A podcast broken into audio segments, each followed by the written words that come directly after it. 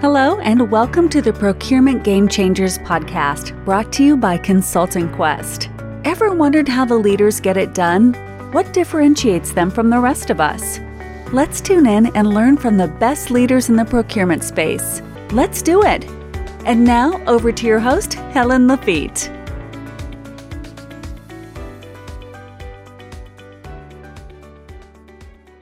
Welcome to Procurement Game Changers, the podcast for procurement leaders that make a difference. Today, we'll be discussing how to build a resilient supply chain network in the context of emerging risks. That's why I have the great pleasure of receiving Soumava Laha. Soumava is the CIO, Executive Vice President, Sourcing and Business Transformation at Yokohama Off Highway Tires, a tire manufacturer specializing in off-highway businesses such as agriculture, forestry, construction, mining, etc. So Soumava have 30 years of experience in operations, supply chain, and procurement activities, as well as in business and digital transformation. We are glad to have you with us today. Welcome to the show, Soumava. My pleasure, Helene. Uh, it feels great to be offered an opportunity through this platform to share my thoughts and perspectives on a topic which is very germane, I believe, in the context of the volatile, uncertain, complex, and ambiguous uh, business environment we are all operating in. Oh, absolutely. So, could you tell us, before we start into this exciting topic, could you tell us what led you to procurement? Thank you for that question. So, uh, before I get into that, what led me into procurement? So, let me give you a context in terms of what I am accountable for with Yokohama Off Highway Tires, the company that I am uh, engaged in right now. So, I am uh, accountable to develop and lead the digital transformation roadmap and journey for the enterprise uh, besides being accountable for the sourcing and the procurement functions at the global level. So uh, definitely, as uh, as uh, throughout the 30 years plus, right, of my professional experience, I had contributed. Uh, I've been privileged to contribute a lot of value in the end-to-end uh, supply chain and the end-to-end supply chain piece can be into the back end of manufacturing uh, the entire supply planning execution and procurement is a very integral part of that but also i had the privilege of contributing to the business from a front end perspective because i was accountable for key account planning in one of my engagements right now i had been responsible for sourcing and procurement roles in my prior assignments so the role in Yokohama from a procurement standpoint is not new to me. But what I like about this role, which addresses uh, to some extent your question, is the opportunity this role offers to create value in terms of top line and the bottom line, given that procurement contributes to the single biggest spend or the cost line item in the company's P&L, right?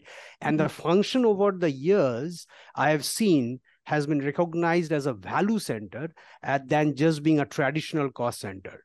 And if you look at this in the light of the last three years in terms of the significant supply chain disruptions that we have seen, uh, the function has been put in good limelight, right? So now the emerging functions within the procurement field that is coming up, uh, it is the, the supply relationship management, the ecosystem partnership, uh, the digital framework, and most, most importantly, the environment, social, and governance. Yeah, right. So, and um, everything you said, I completely relate to that. And and there's one thing also that's interesting about your profile that it's uncommon knowing that you have, of course, that procurement supply chain background, but you also have some uh, digital slash IT um, knowledge that makes sense now that you're working on digital transformation and, and procurement, but that's unusual to see those two skills together uh, today.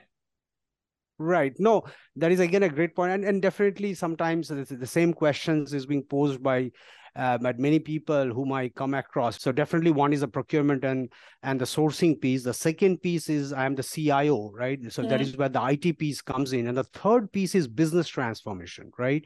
Yes. Uh, so if you take the technology and the business transformation and tells okay integrate and synthesize into one role that is a digital transformation right? Technology and business transformation. Yes. And the second piece is definitely the procurement right? So the so that is also one of the reasons that i was so very excited uh, with yokohama having been given this opportunity uh, which is a very different type of role where you bring multiple skill sets.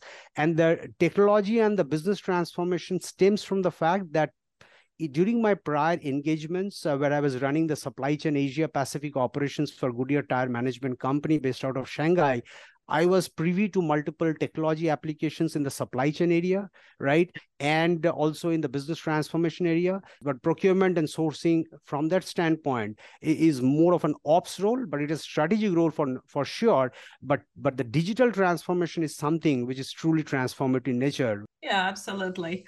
So let's go back to our uh, topic today. So um, we all know that resilient supply chain is a crucial key to a successful business.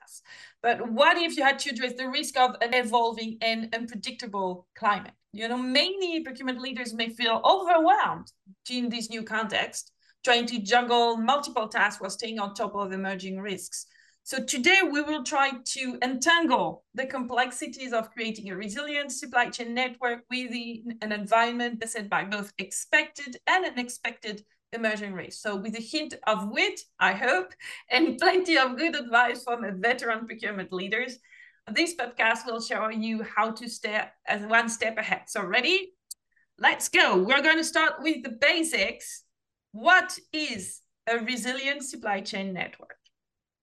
I like this, right? So going back to the basics uh, is always the right way of of addressing uh, what is the problem that we are facing into. So before I address what is a resilient supply chain network, let's first align ourselves on the definition of resiliency, right? Mm-hmm. Uh, resiliency to me is the ability to resist, absorb, and recover to deliver acceptable level of performance in an acceptable period after being affected by a disruption. And if you look that in the context of what it means to a supply chain, so a supply chain network which exhibits the aforesaid traits which I just articulated is known as a resilient supply chain network.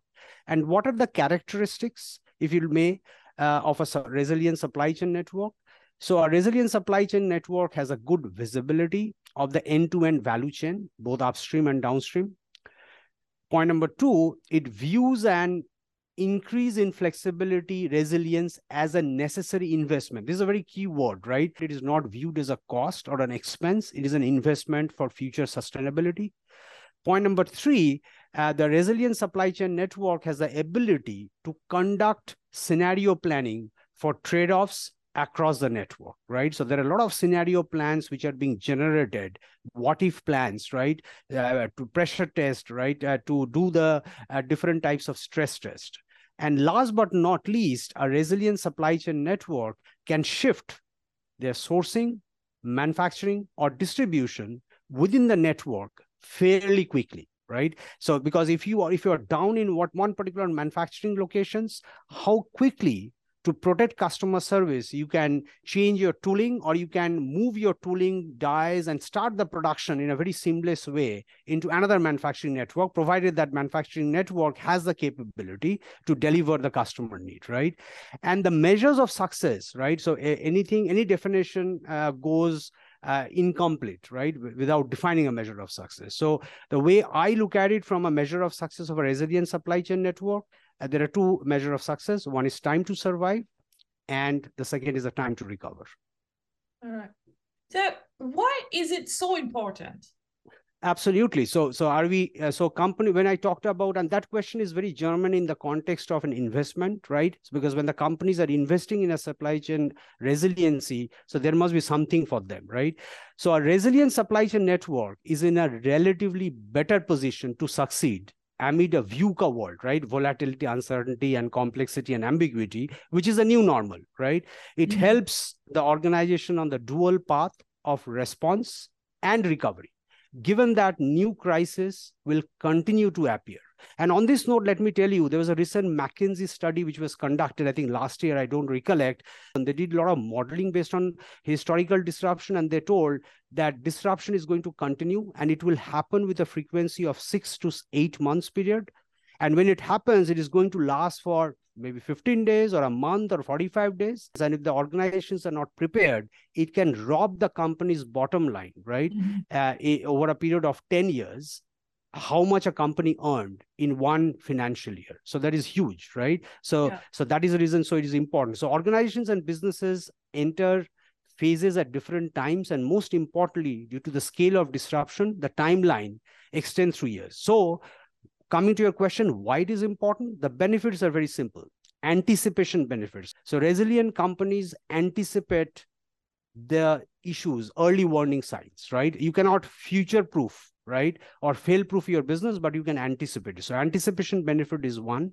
Impact benefit. So when you are impacted by a disruption, how well you are able to uh, how sustain that impact, right? Uh, and then recovery, right? The time to recover, which I mentioned. And the most importantly is the outcome benefit. So when you are impacted by a disruption, you are able to sustain that disruption for a longer period of time. And then you are able to recover quickly.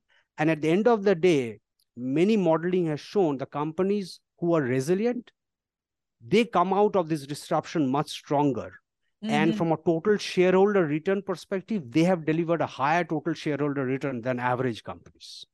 In the in a recent context with uh, some disruption, or you have the COVID crisis, then we have the, the the, the war in Ukraine, and there are more that will be coming. Mm-hmm. I imagine, you know, take, taking what you just said, that a company that has already a resilient supply chain network will be able to first be less impacted by the crisis because they have at least partially anticipated what was happening and then they'll be able to keep um, the league affordable when when the, the crisis is going on. And then when they realize that is going to continue because that's what is happening with these two events that are much longer than crisis in the past is that they they just are able to shift uh, faster and sooner than others and they're taking an advantage towards you know competition or, or in their field. That is that correct? Absolutely. I think you summarized it very well. That creates a source of competitive advantage right?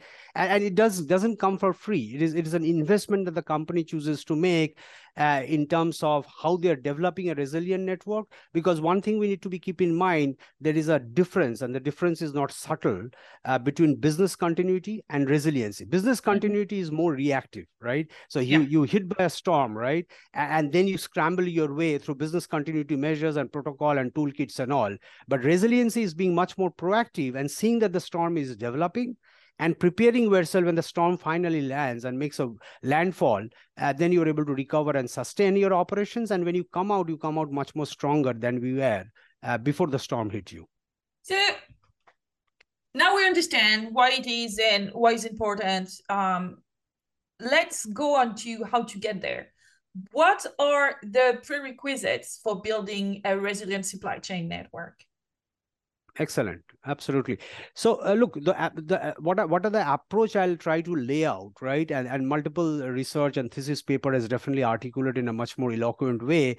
Uh, but the approach is definitely not exhaustive. Many companies approach in a different way.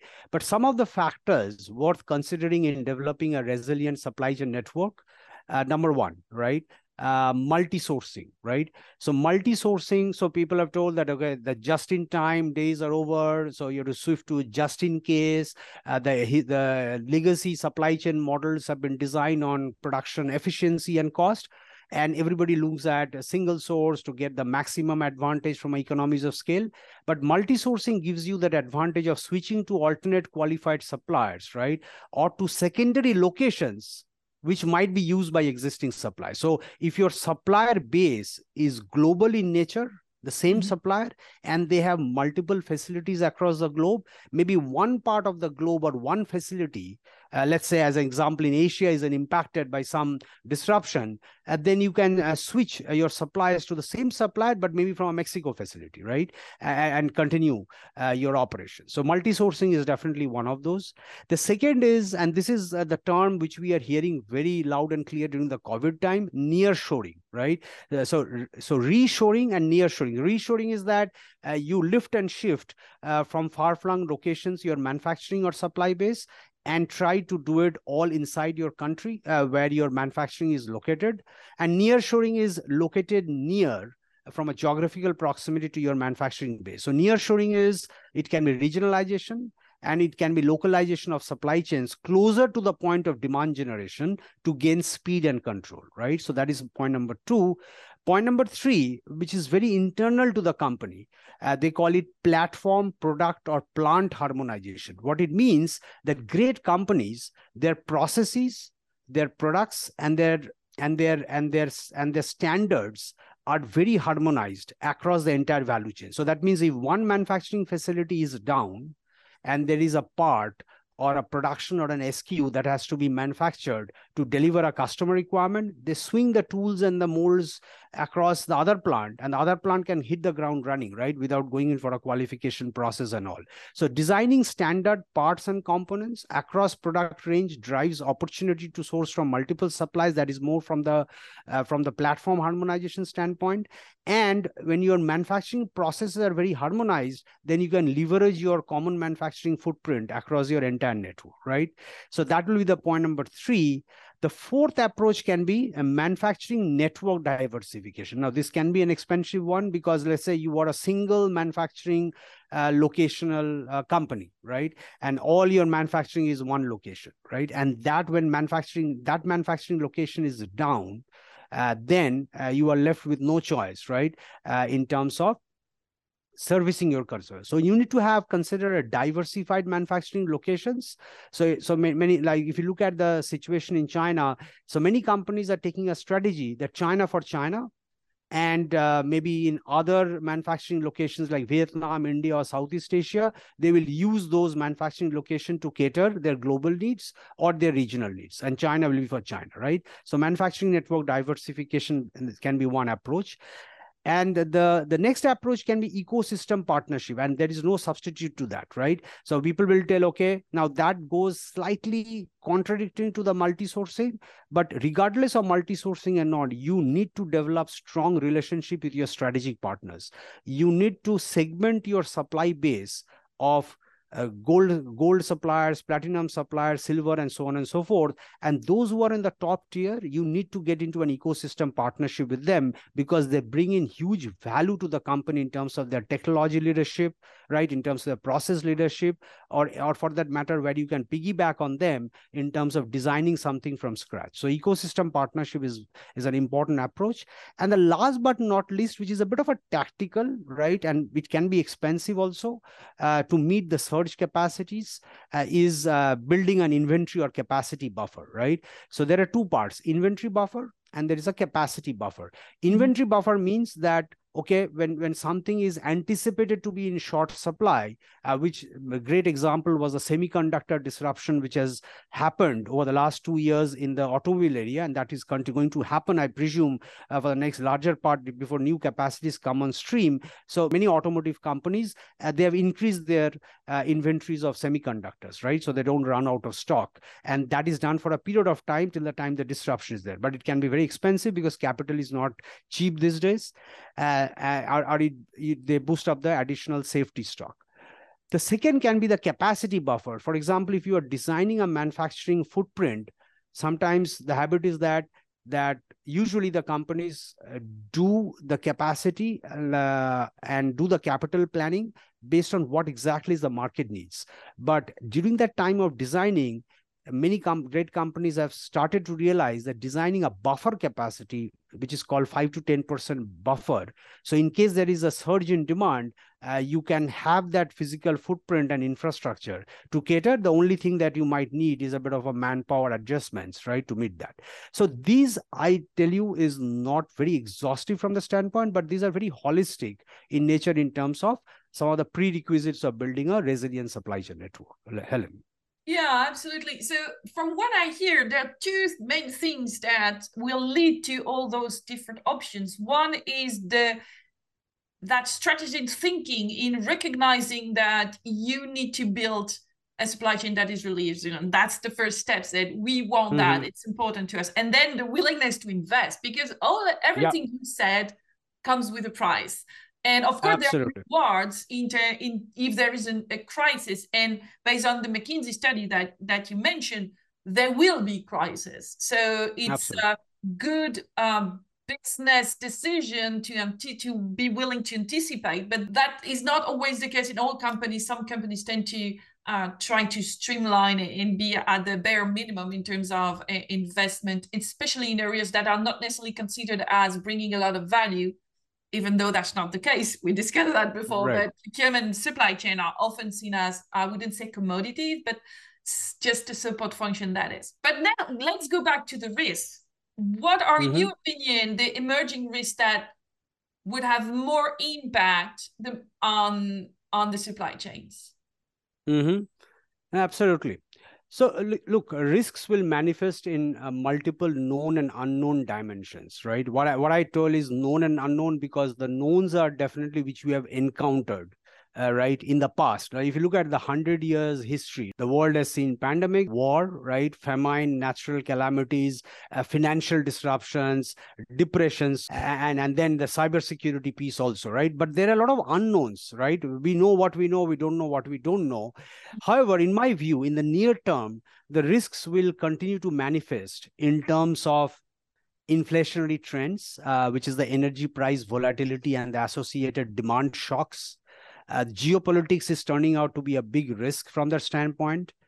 And uh, today, the third element of risk which we are seeing on the horizon whether you are seeing that the recent uh, cold wave right that swept uh, the northern part of uh, the us uh, and the east coast and canada and many places right the impact of climate change and you can see that in asia also uh, the the one third of the country in pakistan right uh, which was absolutely deluged from that standpoint so impact on climate change today it appears to be have a moderate impact but in the longer term this is going to be very big. Then, not to mention about cybersecurity and pandemics, right? So, for sure, that list is uh, not exhaustive, and you can color code uh, this from a red, yellow, and an amber and tell that okay what are the imminent risks right if you characterize 2023 like the way we, we know uh, definitely recessionary trends inflationary trends geopolitics uh, will loom large on the horizon and if you take the horizon beyond 24 and 25, uh, definitely cyber security, uh, the threat of another pandemics, right? Fingers crossed, right?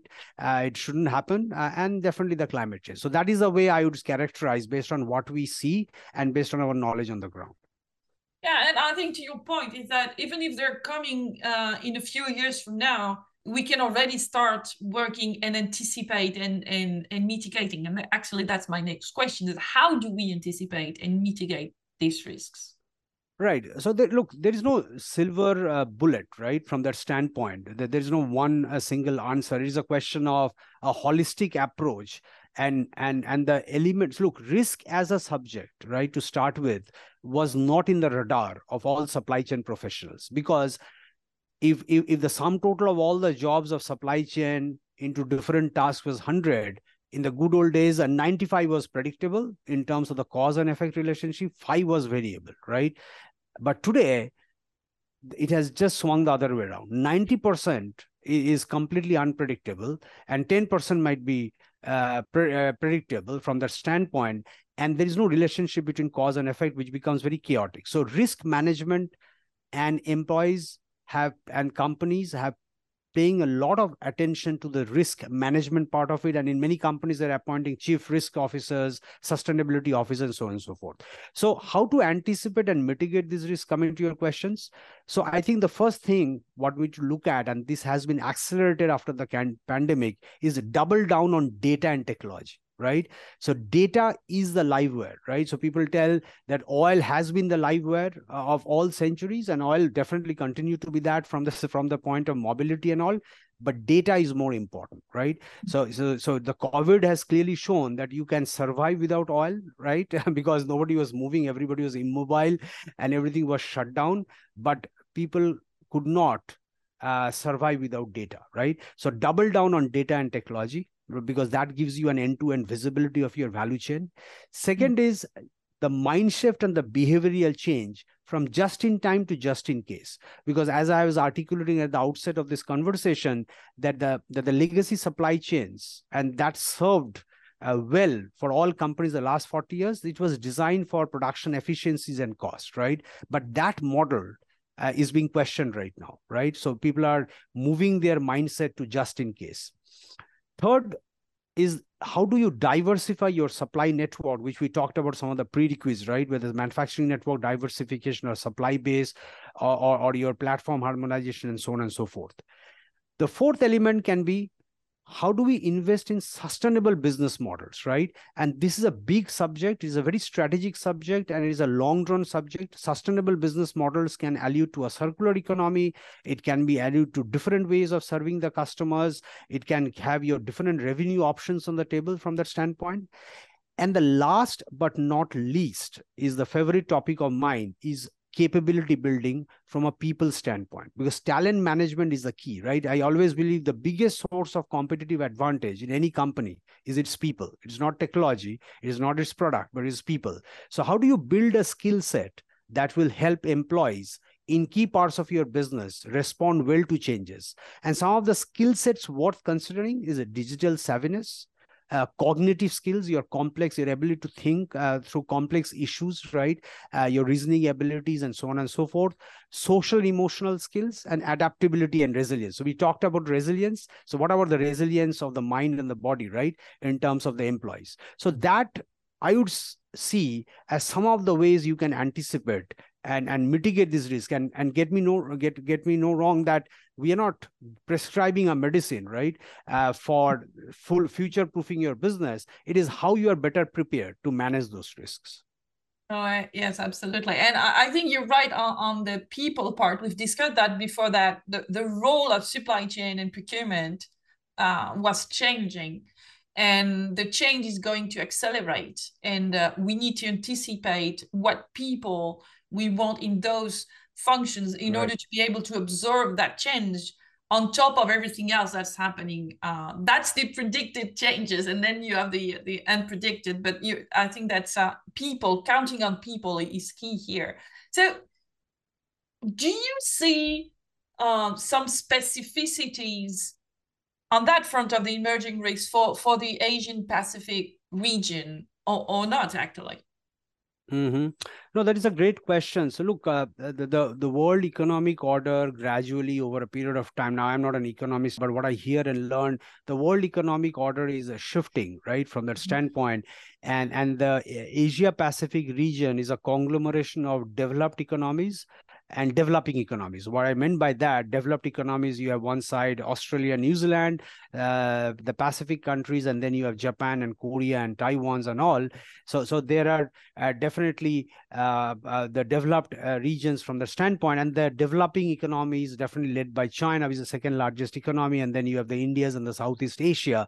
So it, it is a so it is uh, it is where the center of gravity from a supply chain uh, is gradually shifting from the standpoint. Now, one can tell that yes, there are deglobalization efforts uh, going on, uh, and how, how to what extent that will uh, change this balance of Asia Pacific's role that is yet to be seen. But Asia definitely will continue to play a role, and China will definitely be always a bit of a center of gravity. Now, given this geopolitics that is going on from that standpoint, it will be very interesting to see how from a geopolitical risk assessment perspective, the companies, the global companies who are based in Asia, what would be their strategy uh, from a sourcing standpoint and from a manufacturing standpoint? Because if I look at companies like Apple or all the automotive companies, uh, the German based companies of the BMWs, the Mercs of the world, uh, they are trying to see uh, they're trying to approach this that can, can we have china for china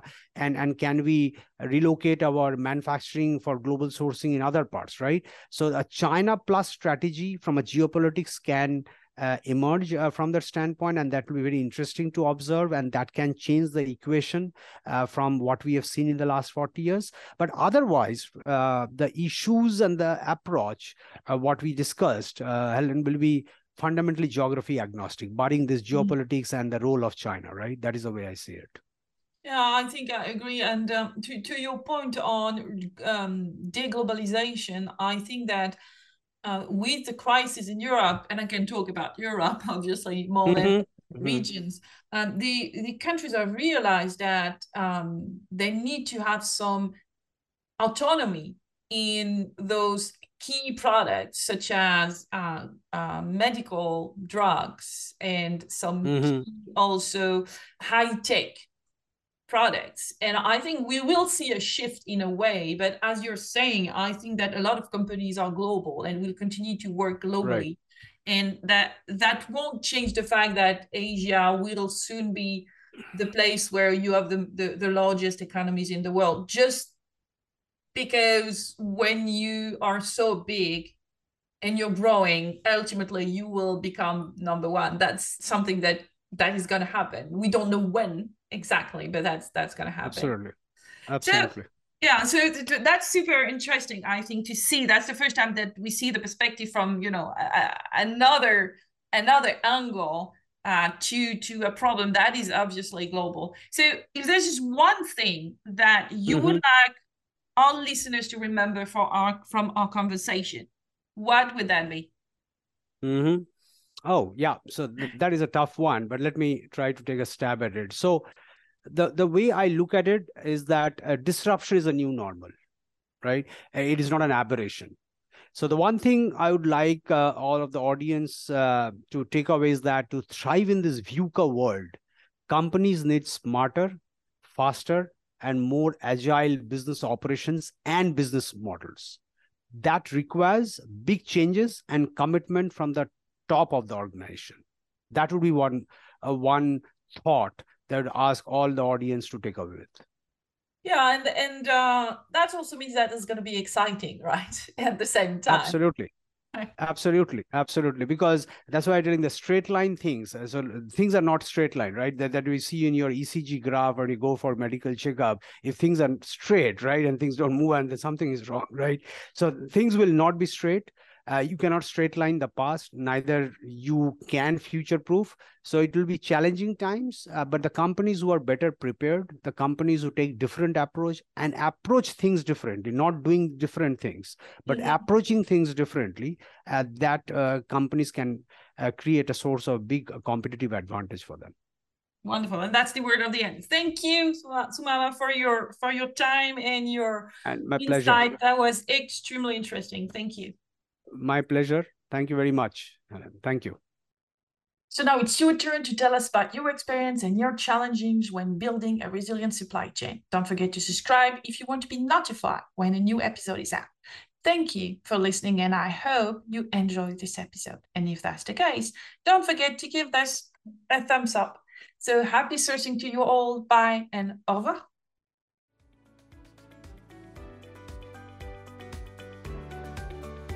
And that's a wrap for this episode of our Procurement Game Changers series. But we'll soon be back with yet another exciting session with one of the movers and shakers from the procurement space. Meanwhile, remember to visit our website at consultingquest.com for more consulting updates and procurement know how, and join us on Twitter, Facebook, or LinkedIn. Until then, goodbye from the entire Consulting Quest family. Have a great day.